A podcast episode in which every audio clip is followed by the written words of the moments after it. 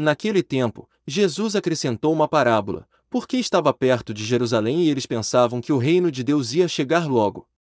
Então Jesus disse: Um homem nobre partiu para um país distante, a fim de ser coroado rei e depois voltar.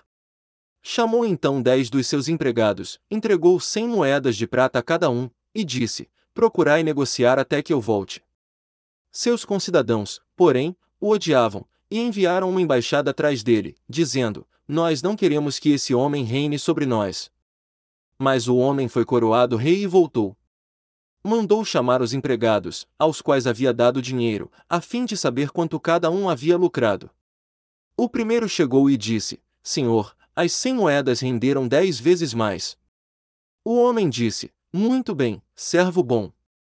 Como foste fiel em coisas pequenas, recebe o governo de dez cidades.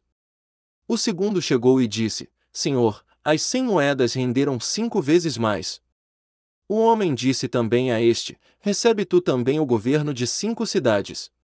Chegou outro empregado e disse: Senhor, aqui estão as tuas cem moedas que guardei num lenço, pois eu tinha medo de ti, porque és um homem severo.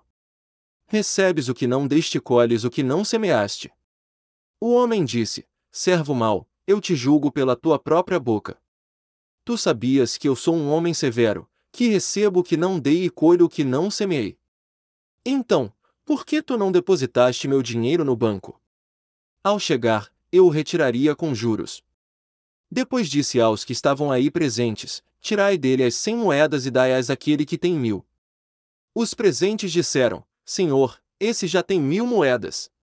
Ele respondeu: Eu vos digo: a todo aquele que já possui, será dado mais ainda, mas aquele que nada tem, será tirado até mesmo o que tem.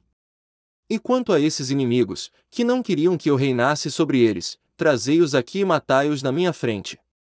Jesus caminhava à frente dos discípulos, subindo para Jerusalém. Palavra da salvação.